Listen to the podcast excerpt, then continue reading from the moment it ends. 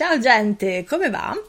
Oggi parliamo di un argomento che per me è abbastanza caldo, nel senso che è qualcosa che mi chiedono spesso di fare e io eh, di solito mi rifiuto o rispondo con altre domande. Non perché io sia una cattivona, ma perché per me ha poco senso consigliare strumenti, applicazioni software a freddo. Adesso vi spiego meglio. Io sono Giada Centofanti e questo è Connessioni, un podcast in cui seguiamo il filo della curiosità per cercare puntini da unire, da smontare e da rimescolare, per dare spago alle idee e spazio alla creatività.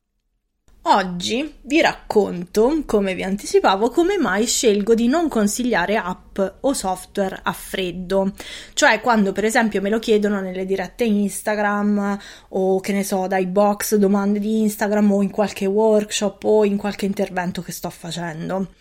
Se mi arriva una domanda del genere, io di solito rispondo sempre eh, nei limiti del possibile con una sfilza di altre domande, perché la cosa fondamentale è che per poter consigliare qualcosa di sensato io ho bisogno di avere una conoscenza precisa delle esigenze della persona che mi sta facendo la domanda.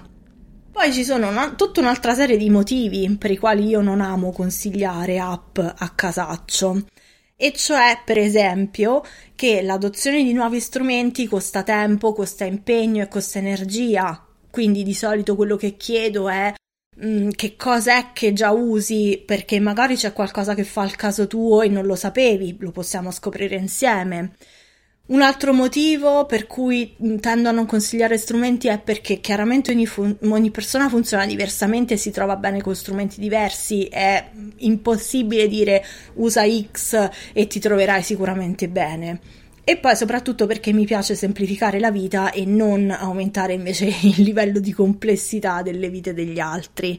Ora è vero che io testo tantissimi software e app perché mi piace farlo, perché io tendenzialmente mi ci diverto. E quindi è anche vero che se mi chiedono conosci un'app che fa X e Y, io so rispondere con una sufficiente cognizione di causa. Però il mio invito è sempre a scoprire, appunto, come dicevamo prima, se non ce n'è già una che usate e che fa anche quelle cose e magari non lo sapevate, e eh, due, sperimentare con l'eventuale nuovo strumento e vedere come vi trovate prima di investire tempo per sistemare tutte le impostazioni, adottarlo, dire sì, sei il mio strumento del cuore e poi in realtà scoprire che non fa per te, no? Non fa per noi. Ecco, però attenzione perché secondo me prima di scegliere qualsiasi strumento c'è un enorme prerequisito, e cioè prendere consapevolezza, tanto per cambiare. Quello che c'è da capire è che a fare la differenza sono prima i sistemi e solo dopo gli strumenti, cioè le app, i software, eccetera.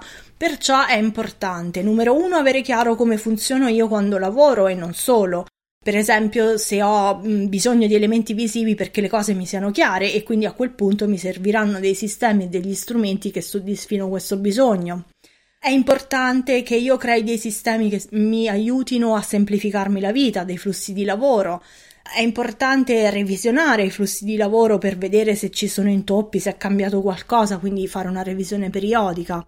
Solo a questo punto, quindi solo nel momento in cui io so quali sono le mie modalità operative, quali sono i miei sistemi, quali sono i miei flussi di lavoro, allora posso scegliere degli strumenti che lavorino in armonia con questi elementi.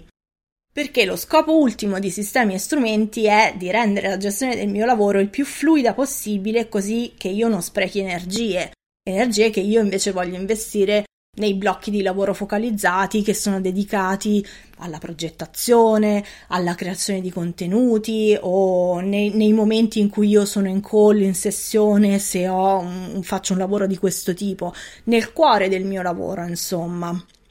Oh, e attenzione anche perché a volte cercare lo strumento giusto per è un po' una forma di procrastinazione, una procrastinazione dall'azione perché magari c'è qualcosa di quell'azione che ci fa un po' paura sotto sotto, ma potrebbe anche essere una procrastinazione in realtà dalla presa di coscienza e di consapevolezza perché in realtà questo proce- processo di uh, riflessione, revisione, introspezione è un processo a cui tendiamo a dare poco valore e in realtà, come vi dicevo prima, invece è il fondamentale, cioè la base proprio. Bene, oggi i punti di connessione a cui posso far risalire queste riflessioni sono diversi e direi che per non incasinarci troppo le idee li posso raggruppare in due macro categorie.